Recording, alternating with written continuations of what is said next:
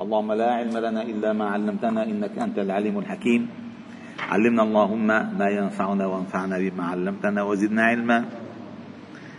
واجعلنا ممن يستمعون القول فيتبعون أحسنه. وادخلنا برحمتك في عبادك الصالحين. اللهم أصلح لنا ديننا الذي هو عصمة أمرنا. وأصلح لنا دنيانا التي فيها معاشنا. وأصلح لنا آخرتنا التي إليها معادنا. واجعل الحياة زيادة لنا في كل خير. واجعل الموت راحة لنا من كل شر. اللهم طهر قلوبنا من النفاق وأعمالنا من الرياء. وأعيننا من الخيانة وألسنتنا من الكذب. اللهم إنا نسألك علما نافعا وعملا متقبلا ودعوة مستجابة. اللهم إنا نسألك حسن الختام في دنيانا وفي أخرانا. اللهم اجعل خير أعمالنا خواتمها وخير أيامنا يوم نلقاك فنسعد برؤياك ورضاك. اللهم احشرنا في زمرة النبيين والصديقين والصالحين والشهداء وحسن أولئك رفيقا وما استعملنا فيما يرضيك عنا. اللهم اجعلنا على نهج حبيبك محمد صلى الله عليه وسلم قولا وعملا وعلى نهج أصحابه الكرام. اللهم ارض عنهم جميعا قولا وعملا. واجعلنا فعلا من خير هذه الأمة التي أخرجت للناس. يا رب الناس يا ملك الناس يا إله الناس. وبعد نحن وصلنا في مجلسنا هذا إلى المجلس السابع والثلاثين. بفضل الله تعالى في قراءتنا لكتاب الشفاء بتعريف حقوق المصطفى صلى الله عليه وسلم للإمام أبي الفضل القاضي عياض رحمه الله تعالى. وكنا نذكر عن ما أطلعه الله جل جلاله عليه من الغيوب ما قاله وحصل على مر الأزمان. هلا في أمور لسه ما حصلت لتفتح يعني مثلا النبي صلى الله عليه وسلم ذكر في فتح القسطنطينية لمحمد الفاتح. وهناك ذكر فتح الروميه ما حصل؟ رومية روما يعني فاتيكان بده يحصل بس ما حصل لسه يعني هناك شيء لسه لم يحصل قتالنا مع اليهود. نطق الحجر والشجر. لا تقوم الساعة حتى يقاتل المسلمون اليهود.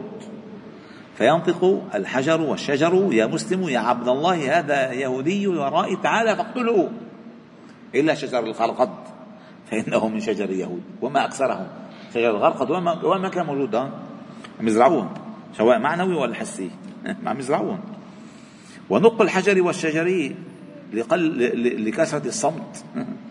لأن الحجر ينطق تصمتوا المهم فما ذكره النبي صلى الله عليه وسلم مما أطلعه الله تعالى عليه. وقلنا أن الغيب لا يطلع عليه أحد أحدا إلا الله. لا يسمح أن يطلع أحد على الغيب إلا الله أبدا. لأن حديث مشهور صحيح مسلم حدثنا الصادق المصدوق قال فيؤمر بأربع كلمات بكتب أجله وعمله ورزقه وشقي أو سعيد هو لا يعلم. الله له هيك. يعني قبل أن يأكل الملك لا يعلم الملك شيء أبدا. ثم يسأل ربه ربي أذكر أنثى؟ فيقضي الله ما يشاء. وهناك غيوب.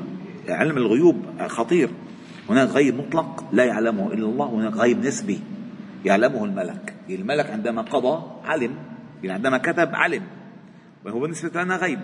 بس بالنسبة للملك مو غيب صحيح ولا لا؟ بالنسبة لملك الموت يعلم من يقبض في وقت وقت فلان. نحن لا نعلم. هذا غيب اسمه غيب نسبي. أما الغيب المطلق الذي لا يعلمه إلا الله. متى الساعة؟ إن الله عنده علم الساعة. ما قال عنده يعني ليست عند غيره. وينزل الغيث. بتقول الغيث ما بتوقعه بتشتي توقع اسمه اسمه توقع الطقس. ما بيقولوا شتي توقع الطقس. وما في الأرحام. هلا قلت مع شيفو بالإيكو ذكر وأنثى. ما في الأرحام. يعني من رحم البعوضة لرحم الفيلة. الله يعلمه. وما كذلك يعلم ما في الأرحام. ما ليست الذكورة والأنوثة. حقيقة ما في الأرحام. من أعماله من حياته من أمراضه من شكله من هذا كله ما في الأرحام. ليس الاقتصار على الذكورة والأنوثة. ما في الأرحام. ما قال يعلم في الأرحام الذكر والأنثى يعلم ما في الأرحام. من يعلم؟ ما حد يعلم. والأرحام على على مر مر الأزمان. على الأرحام على مر الأيام وليست أنه بس إذا آه، زفوا شو اسمه المعزية للتيس. لا. على مر الأيام. الله يعلم. ما في الأرحام. وما تدري نفس ماذا تكسب غدا؟ لا أحد يعلم أبدا. جربوها. لا أحد يعلم. لأن بكرة يعمل هيك قال الإمام جعفر الصادق رحمه الله عرفت الله بنقد العزائم. مخطط أنا بكرة أعمل هيك ما صارت. واعلموا أن الله يحول قرأ واعلموا أن الله يحول بين المرء وقلبه. تتمنى أشياء كثيرة لا تحصل ولا تتوقع أشياء كثيرة فتحصل طيب. فقال هنا من الغيب قال وقال في الحسن ابن علي سبطه رضي عنه قال إن ابني هذا سيد وسيصلح الله به بين فئتين عظيمتين من المسلمين. من كان يتخيل أنه أنه سيعمل لهم ستكون فئتان من المسلمين يقتتلان ويصلح بينهما؟ إمتى متى قال له هذا الحديث؟ كأستاذ صغير عم يطلع على المنبر عم عم يتغلظ عليه لجده قال إن ابني هذا سيد. بالمدينة لنقول بالمدينة. كان صغير. قال إن ابني هذا سيد. يصلح الله به بين فئتين عظيمتين من المسلمين. من يعلم إلا الله؟ من علمه إلا الله؟ لا إله إلا الله. ثم قال وقال لسعد بن وقاص لعلك تخلف حتى ينتفع بك أقوام ويستضر بك آخرون. وهو عمر. إن هو عمر. ثم قال وأخبر بقتل أهل مؤتة يوم قتلوا وبينهم مسيرة شهر أو أزيد. قتل جعفر. سبحان الله. قتل عبد الله. أخذ الراية سيف من سيوف الله خالد. أطلعه الله. وبموت النجاشي يوم مات وهو بأرضه. مات أخيكم قوم فصلوا عليه. لكن في مجموعة واتساب للوفيات هلا في وفيات تعرف دغري مات؟ بيقول لك العزاء وكذا. دغري الله أطلعه. مات فقام صلى عليه. وأخبر فيروز. فيروز هذا خادم كسرى فارسي كان مرسلا ذكرناه سابقا بالسيرة عم يقول له كان بيعته أحد الملوك باليمن. بيعته إنه إن ربي كسرى يأمرني أن آتي بك. بده يعتقله اي والله. قال له تركني لبكرة. بكرة. بكرة محضر اليوطي والحلاوة والكذا. بكرة أنا جاهز. عنده بكرة. فأتى الغد. فخرج عليه النبي صلى الله عليه وسلم فقال له إن ربي قتل ربك. شو؟ قال له إن ربي قتل ربك. فاستاذن قال له إن ربي قتل ربك وكحشه. هو وصل على اليمن عرف. فأسلم. قال له إن ربي قتل ربك. الله أكبر. وفي روايات كثيرة قال فوجدهما حلي حليقين هن كانوا اثنين حليقين نعمين. فقال لهما من أمركما بهذا؟ فقال أمرنا ربنا كسرى. قال أما ربي فأمرني أن أعفو هذه وأحف هذه. قال وأخبر فيروز إذ ورد عليه الرسول من كسرى بموت كسرى ذلك اليوم فلما حقق فيروز القصة أسلم. وأخبر أبا ذر رضي الله عنه بتطريده كما كان تموت وحيدا تعيش وحيدا تدفن وحيدا. ووجده في المسجد نائما فقال له كيف بك؟ إذا إذ أخرجت منه؟ قال أسكن المسجد الحرام. قال فإذا أخرجت منه؟ الحديث. وقال وبعيشه وحده وموته وحده. وأخبر أن أسرع أزواجه به لحوقا أطولهن يدا وهي زينب.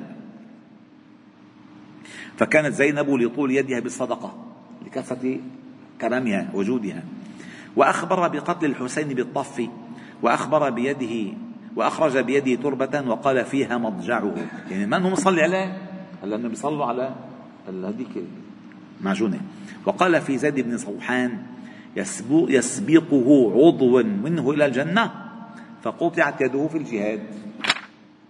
وقال في الذين كانوا معه على حراء رواية يعني أثبت فإنما عليك نبي وصديق وشهيد فقتل علي وعمر وعثمان وطلحة والزبير وطعن سعد.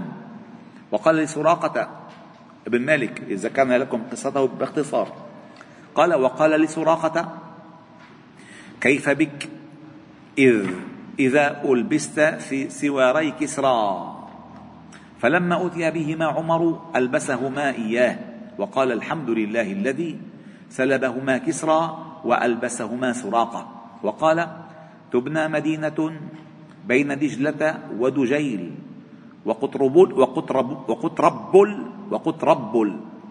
والصرا والصراه تجبى إليه خزائن الأرض يخسف بها يعني بغداد. الموقع الجغرافي كان ما في بغداد. أبو جعفر المنصور هو الذي بناه وخطها كان ما في اسم بغداد. كان في الكوفة وكذا بس ما كان في بغداد. هو سماها. وقال سيكون في الأمة رجل يقال له الوليد. هو شر لهذه الأمة من فرعون لقومه قيل أنه الوليد ابن يزيد لأن عمل فتنة وقت الأمويين وقال لا تقوم الساعة حتى تقتتل فئتان دعواهما واحدة وحصل. وقال لعمر في سهيل بن عمرو لأن سهيل بن عمرو اللي كان فوض بالحديبية وعم يشد وقام خطيبا ضد الإسلام سهيل. ما قبل قال لهم حياه لو علمنا أنك رسول الله ما قتلناك. فمحاها. قال له علي امحوها. ما قبل. قال له امحوها. فمحاها. وقال باسمي الله الرحمن الرحيم. قال لا نعرف الرحمن الرحيم. قل باسمي باسمك اللهم. فكتب باسمك اللهم. بلش يشد ويعض المهم فقال لعمر في سعيد بن عمرو عسى أن يقوم مقاما يسرك يا عمر. فكان كذلك قام بمكة مقام أبي بكر يوم بلغه الموت وسلم وخطب بنحو خطبته وثبتهم وقوى بصائرهم وين كان؟ وين صار؟ وقال لخالد إن وجهه لأكيدر إنك تجده يصيد البقر. فوجدت هذه الأمور كلها في حياته وبعد موته كما قال عليه الصلاة والسلام. إلى أي أزيد من ذلك أزيد إلى ما أخبر به جلساءه من أسرارهم وبواطنهم. وأطلع عليه من أسرار المنافقين وكفرهم. وقولهم فيه وفي المؤمنين حتى إن كان بعضهم يقول لصاحبه أسكت أسكت أسكت. فوالله لو لم يكن عنده من يخبره لأخبرته حجارة البطحاء ما فينا نحكي شيء إلا بي... الله يوحي أنه بيعرف. وإعلامه بصفة السحر الذي سحره به لبيد بن الأعصم اليهودي. وكونه في في مشط ومشاقة في جف طلع في جف طلع نخلة ذكر.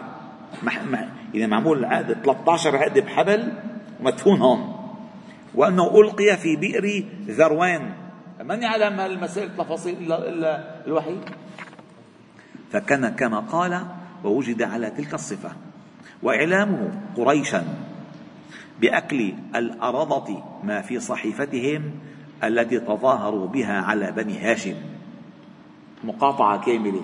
راحت الأرض تحت الأرض ارضهم كلهم ما فضل إلا اسم الله تعالى منها. وقطعوا بها رحمهم فأنها أبقت فيها كل اسم لله فوجدوها كما قال. ووصف ووصفه لكفار قريش بيت المقدس حين كذبوا في خبر الإسراء ونعته إياه نعت من عرفه. وقال وصف لهم نوافذه. كم عدد نوافذه وإلى ما أخبر به من حوادث التي تكون ولم يأتي بعد ومنها ما ظهرت مقدماتها مقدماتها. وقوله كقول عمران عمران بيت المقدس خراب يسرب وخراب يسرب خروج الملحمة وخروج الملحمة فتح القسطنطينية هذا الحديث خطير خطير خطير خطير كثير ولكن ليس ليس المقام الآن شرحه ولكن هذا يتحدث عن عن ملاحم آخر الزمان. وأن الدار الإسلام ستكون دار الإسلام ستكون في بيت المقدس. تخرب ما أنه تخرب. خرب يثرب من أنه خربان البيوت. لا. تخرب انه ما في ما هي آه، آه، حركة الإسلام المنطلق منها. بيت المقدس. يعني المهدي عليه السلام يكون مقره في بيت المقدس. في بيت المقدس. وخرب يثرب خروج الملحمة. يعني لما بتشوفوا المدينة خربت يعني قربت الملحمة. وخروج الملحمة فتح القسطنطينية. تفتح مرة ثانية.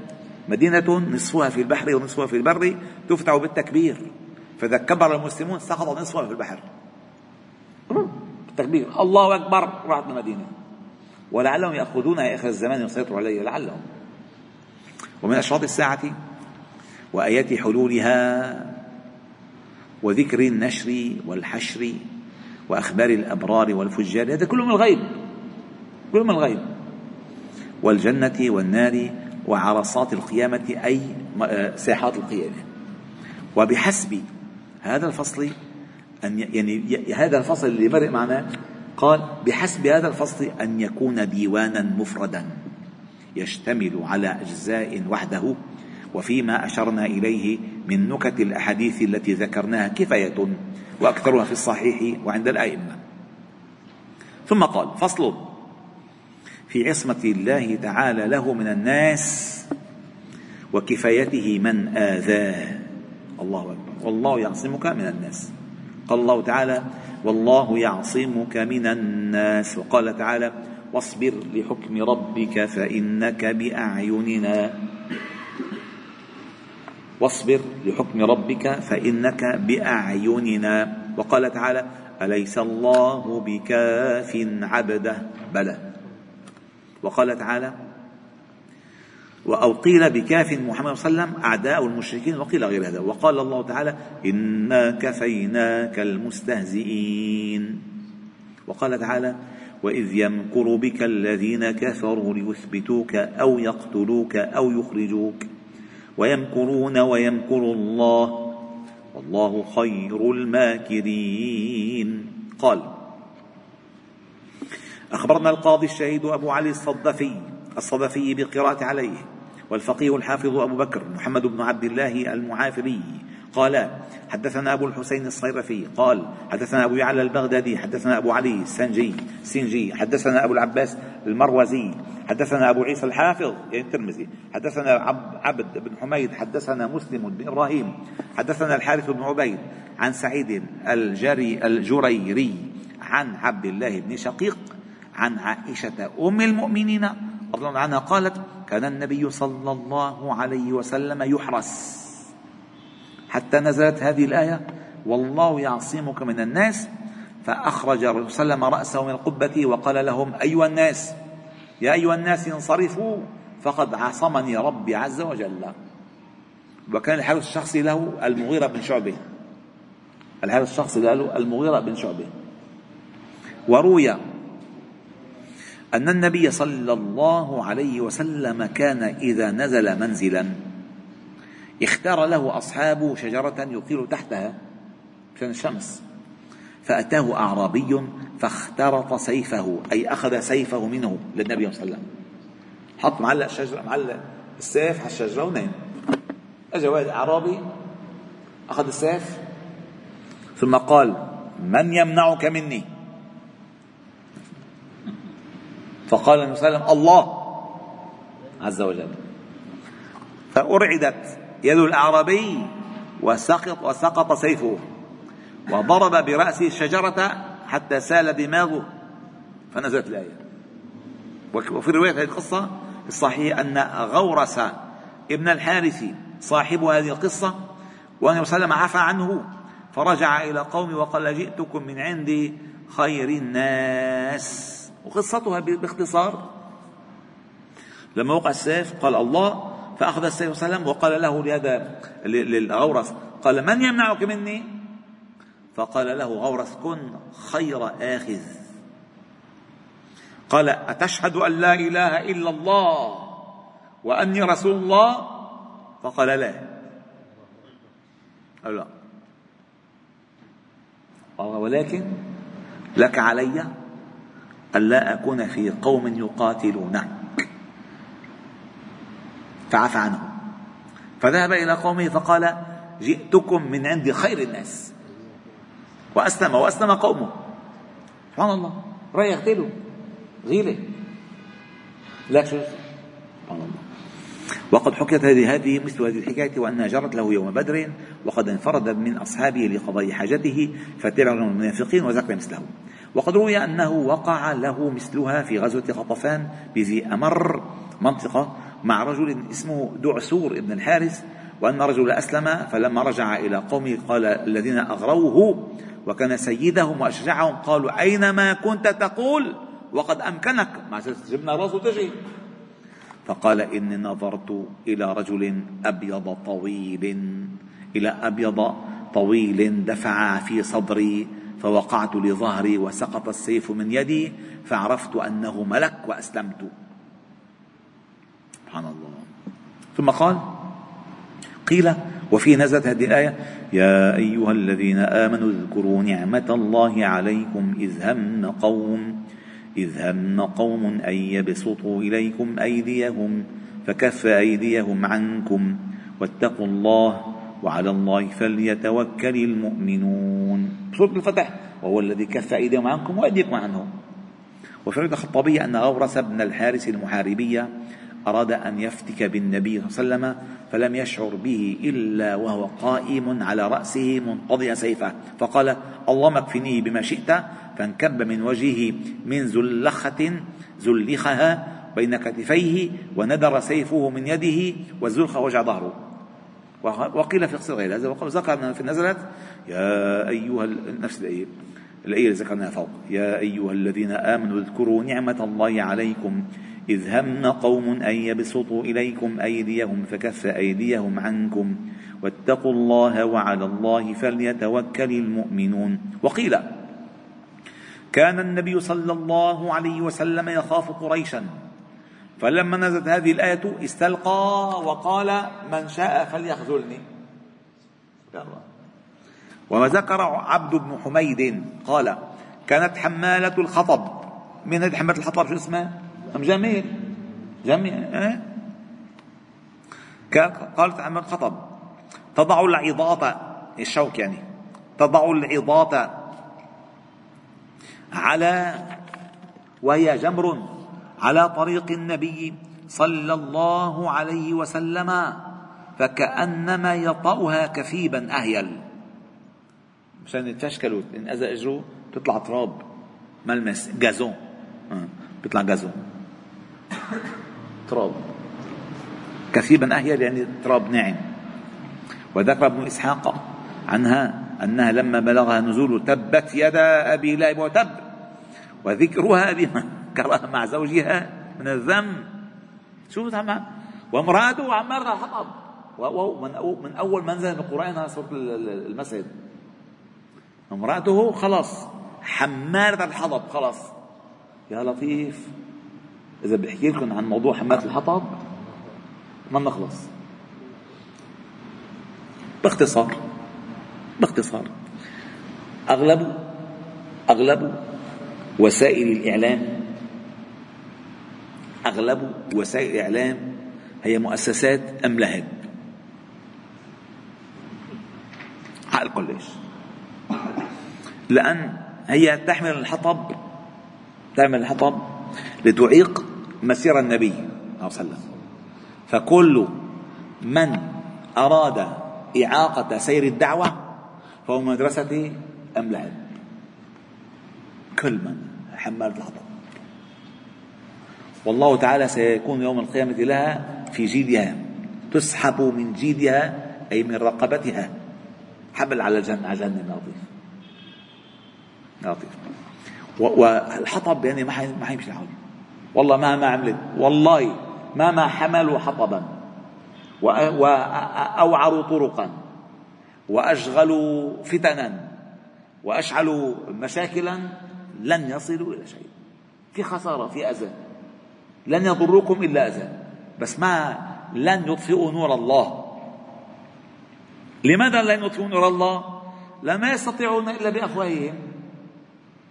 قال الله تعالى يريدون أن يطفئوا نور الله بأفواههم.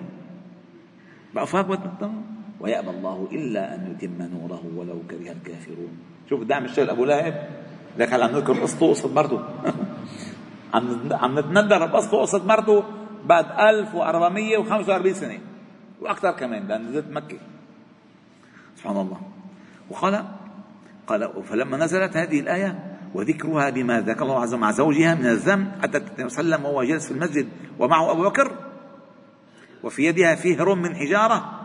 لا تضربوا. فلما وقفت عليهما لم تر إلا أبا بكر. أخذ الله تعالى ببصرها عن النبي صلى الله عليه وسلم. فقالت يا أبا بكر أين صاحبك؟ قد بلغني أنه يهجوني. والله لو وجدته لضربت به لضربت بهذا الفهر فاه ما شفته. أخذ الله بصرها وعن الحكم بن أبي العاص. قال تواعدنا على النبي صلى الله عليه وسلم حتى إذا رأيناه يعني رايحين نتفق مشان نقتله حتى إذا رأيناه سمعنا صوتا خلفنا ما ظننا أنه بقي بتهامة أحد. فوقعنا مغشين علينا. صوت مرعب, فما أفقنا حتى قضى صلاته ورجع إلى أهله. ثم توعدنا ليلة أخرى. فجئنا حتى إذا رأيناه جاءت الصفا والمروة فحالت بيننا وبينه. فزعوا وعن عمر بن الخطاب قال توعدت أنا وأبو جهم أبو جهم بن حذيفة ليلة قتل النبي صلى الله عليه وسلم. بدنا نقتله ما هو كان دلونا على محمد. فجئنا منزله فتسمعنا له فافتتح وقرأ الفاتحة وقرأ الحاقة ما الحاقة؟ وما أدراك ما الحاقة؟ كذبت ثمود وعاد بالقارعة فأما ثمود فأهلكوا بالطاغية وأما عاد فأهلكوا بريح صرصر عاتية سخرها عليهم سبع ليال وثمانية أيام حسوما فترى القوم فيها صرعى كأنهم أعجاز نخل خاوية فهل ترى لهم من باقية؟ فضرب أبو جهم على عضد عمر وقال أنجو بنفسك روح هرب لك عادوا ثمود راحوا. أنا أنا وأنت. قال هل ترى لهم من باقية؟ قال له روح هرب أنجو. أنجو سعد فقد هلك سعيد. قال أنجو. وفراها ربين فكانت من مقدمات إسلام عمر رضي الله عنه. ومن ومنه العبرة المشهورة والكفاية التامة عندما أخافته قريش وأجمعت على قتله وبيتوه في دار الندوة. فخرج عليهم من بيته فقام على رؤوسهم وقد ضرب الله تعالى على أبصارهم وذر التراب على رؤوسهم وخلص منهم. اتفقوا على أجل أجل عندهم في دار ندوة الشيخ النجدي هذا الشيخ النجدي موجود على مر التاريخ حبيب. هذا الشيخ النجدي هو إبليس. أحيانا بيلبس ثياب أهل نجد. أحيانا بيلبس ثياب أهل الشام. أحيانا بيلبس ثياب طقم أحيانا بيلبس تنورة أحيانا بيكون مثلي. وما كان. وين في محل لازم يكون رأي فاسد بيكون موجود. هذا الشيخ النجدي. هي الرواية قال فدخل علينا شيخ النجدي لم نره من قبل. كبير السن. قالوا من أنت؟ قال من نجد لن تعدموا مني رأيا. اسمعوا أنا أسمع آراءكم ولا بالكم ونفس الشيء محل ما في اجتماع. ضد المسلمين حيكون في شيخ ما بنعرف. هديك اللي كان نجدي. هلا يمكن أمريكي يمكن هلا آه، ما بنعرف. بل على طول في شيخ نجدي. فنحن هلا الإسلام ايها الاستاذ همام الإسلام يا أستاذ همام عنده أعداء على مر التاريخ. على مر التاريخ فضوا على عبد الفقير. على مر التاريخ. أولهم عند بعثته اسمه أبو رغال. أبو رغال هذا أبو رغال هذا اللي بدل أعداء الله على عباد الله. فات آه، أبرهة وضيع كيف بده يفوت على مكة. قال له أنا الله تعطيني المصاري أنا الله. من هون. هذا أبو رغال موجود. مات الأول مات بس الرغاليين الصغار عم يفرخوا. هذا موجود. شو اسمه؟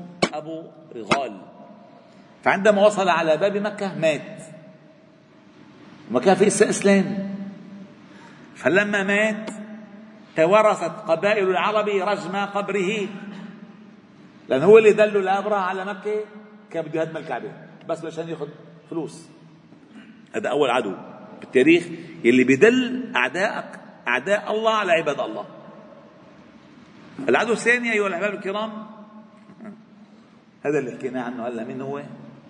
الشيخ النجدي يلي بيلعب بآراء الناس وبياخذهم للمحل اللي بيفيد المؤامرة الكبرى العدو الثالث اسمه أبو عامر الراهب أبو عامر الراهب آه، آه، نبتت فتنته في غزوة أحد. عندما ذهب فتنصر وهو الذي وضع الحفرة التي وقع النبي صلى الله عليه وسلم في غزوة أحد فجش ودخل المغفر في آه، وجنتيه وكست رباعيته هو اللي عمل الحفرة. هذا أبو, أبو, أبو, أبو عامر الراهب هو الذي أسس مسجد ضرار شو مين؟ مسجد ضرار إذا آباء عوامر الرهبانيين هم على المؤسسات الدينية الفاسدة. الذين يرون يريدون من إنشائها الضرار والتفريق والإفساد وإرصاد بالمؤمنين. هذا العدو الثالث وكتار أبو كتار بدي مؤسسة ضخمة إسلامية ما في شيء. جمعية فوت تفكر حالك؟ فين على غار حراء؟ ما في شيء. ما في شيء هي. بس صور وحركات. ما في شيء. وين الثمار؟ ما في شيء. وين الحلال؟ وين الحرام؟ وين الدعوة؟ وين الأمر بالمعروف والنهي عن شعارات. قنيني رنيني طنيني بعد لك الديمقراطية. شو دخل بالديمقراطية أنت حبيبي؟ طب تعلم. الديمقراطية ثم قال و فضرب قال فزر التراب على رؤوسهم وخلص منهم. وحمايته عن رؤيتهم في الغار بما هيأ الله له من الآيات ومن العنكبوت الذي نسج عليه. وحتى قال أمية بن خلف حين قالوا ندخل الغار. قال ما أربكم ما أربكم فيه ما حاجتكم فيه؟ وعليه من نسج العنكبوت ما أرى أنه من قبل أن يولد محمد صلى الله عليه وسلم. ووقفت حمامتان على فم الغار فقالت قريش لو كان فيه فيه أحد لما كانت هناك الحمام. وإن كانت هذه الروايات كلها فيها ضعف ولكن يستأنس بها للذكر. وقصته مع سراقة بن مالك بن مالك بن جعشم حين الهجرة مشهورة وقد جعلت قريش فيه وفي أبي بكر الجعائل يعني فدية. هلا هلا هلا بيقولوا يلي ببلغنا عن كذا نعطيه 10 مليون دولار مثلا أو مليون دولار. بدهم 100 ناقة كان. 100 ناقة جعلوا فأنذر به أي آه، سراقة فركب فرسه واتبعه حتى إذا قرب منه دعا عليه النبي صلى الله عليه وسلم. فساخت قوائم فرسه في الأرض. بالتراب يعني. شو ساخت رعد غرقوا فخرم عنها واستقسم بالأزلام. هو كان عند عادة العرب على طول معهم الأزلام الأقداح يلي افعل أو لا تفعل. فبيعمل كشكبين بكمل ولا ما بكمل؟ فإذا طلع ما بكمل ما بكمل فعمل الأزلام طلع ما كمل. فكب الأزلام وتراءت له 100 ناقة ناطرته قال له أي اسلام وأي بطيخة؟ بدي بدي 100 ناقة. فألقى بالأزلام وأقدم ورد فوقع عن فرسه وساخت قدما فرسه في التراب. فقال ثم ركب ودنا حتى سمع قراءة وسلم وهو لا يلتفت. لا يلتفت. وأبو بكر يلتفت. لا يقول كاد ان يصل إلينا كاد ان نصل إلينا. فقال للنبي صلى الله عليه وسلم أتينا أتينا إن وصل إلينا. فقال لا تحزن إن الله معنا. فساقت ثانية إلى ركبتها وخر عنها فزجرها فنهضت ولقوائمها مثل الدخان. فناداهم بالأمان. الله أكبر. واحد لاحق لاحقهم ليك مشان صار هو بده أعطوني الأمان. هذا كفايته. كفايته. فكتب له النبي صلى الله عليه وسلم أمانا. كتبه ابن فهيرة وقيل أبو بكر وأخبره بأخبار وأمر صلى الله عليه وسلم أن لا يترك أحدا يلحق بهم. فهو رجع قال له ما رحت ما في شيء. عم عنهم. فانصرف يقول للناس كفيتم ما هنا؟ كفيتم ما هنا؟ وقيل بل قال لهما أراكما دعوتما علي فادعوا لي. فنجا ووقع في نفسه زور صلى الله عليه وسلم. وفي خبر آخر أن راعيا عرف خبرهما في الطريق يعني. فخرج يشتد يعلم قريشا. شافهم قال أنا بقبض المكافأة بروح على قريش. وصل على قريش فلما ورد على مكة ضرب على قلبه فما يدري ما يصنع وأنسي ما خرج له ضاع حتى رجع إلى موضعه. صدقوني أيها الأحباب الكرام المؤمن المؤمن الذي يحسن تقوى الله عز وجل سيكتشف يوم القيامة ما هلا؟ بس يقين بالدنيا هلا. ما صرفه الله تعالى عنك من الأذى ما لا يعد ولا يحصى. وأنت لا تعلم. وما يعلم جنود ربك إلا هو. إن كفيناك. أليس الله بكافي عبده؟ تكفى وأنت لا تدري. أنت لا تدري. صدقة صدقة أحيانا بالسر. تكفيك مصائب سنة. والحديث الصحيح أو المشهور يقول صنائع المعروف تقي مصارع السوء. صدقة وعدة. يتفضل عنك بك السوء وأنت لا تدري. فما تبحث. ما تبحث. اتكل على الله تعالى واتركها هيك. على البركة. على شرط أن تكون المتقين. فقال وجاءه فيما ذكر ابن إسحاق وغيره أبو جهل بصخرة وهو ساجد وقريش ينظرون ليطرحها عليه فلصقت بيده. ويبست يداه إلى عنقه وأقبل يرجع القهقرى إلى خلفه ثم سأله أن يدعو له ففعل فانطلقت يداه وكان قد تواعد مع قريش بذلك وحلف لئن رآه ليدمغنه بالحجر. فسألوا عن شأنه فقال ذكر أنه عرض لي دونه فحل فما رأيت مثله قط هم بي أن يأكلني. فقال النبي صلى الله عليه وسلم ذاك جبريل لو دنا لأخذه. وذكر السمرقندي أن رجلا من بني المغيرة أتى النبي صلى الله عليه وسلم ليقتله. فطمس الله على بصره فلم يرى النبي صلى الله عليه وسلم. وسمع قوله فرجع إلى أصحابه ولم يرى هم حتى نادوه. الله الله. رحمة. لا سمع ولا مشاهد خلاص. وذكر أن في هاتين القصتين نزل قوله تعالى إنا جعلنا في أعناقهم أغلالا فهي إلى الأذقان فهم مقمحون. وجعلنا من بين أيديهم سدا ومن خلفهم سدا فأغشيناهم فأغشيناهم فهم لا يبصرون.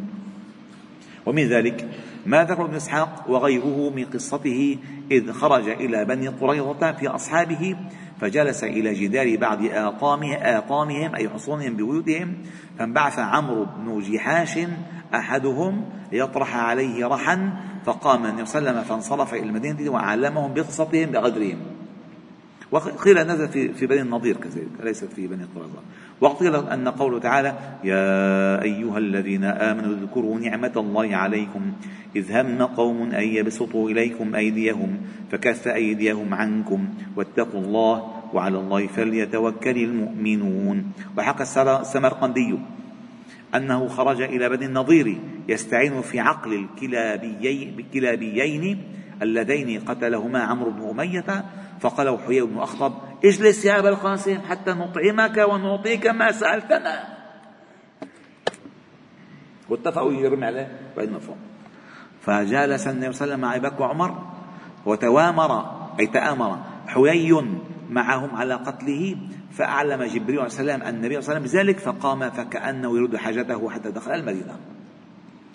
وذكره التفسيري والحديث عن أبي هريرة قال أنه أن أبا جهل وعد قريشا لئن رأى محمدا صلى الله عليه وسلم يصلي ليطأن رقبته. إيه فشرت عرابته فشرت. فقال فلما صلى النبي صلى الله عليه وسلم أعلموه. عليكم عم يصلي فلما قرب منه ولى هاربا ناقصا على عقبيه متقيا بيديه فسئل. قال فقال لما دنوت منه أشرفت على خندق مملوء نارا كدت أهوي فيه وأبصرت هولا عظيما وخفق أجنحة قد ملأت الأرض. فقال صلى الله عليه وسلم تلك الملائكة لو دنا لاختطفت لاختطفته عضوا عضوا. ثم أنزل تعالى قوله تعالى على النبي صلى الله عليه وسلم كلا إن الإنسان ليطغى. أن رآه استغنى. إن إلى ربك الرجعى. أرأيت الذي ينهى؟ عبدا إذا صلى. أرأيت إن كان على الهدى أو أمر بالتقوى؟ أرأيت إن كذب وتولى؟ ألم يعلم بأن الله يرى؟ كلا لئن لم ينته لنسفعا بالناصية. ناصية كاذبة خاطئة فليدع نادية سندع الزبانية. كلا لا تطعه واسجد واقترب.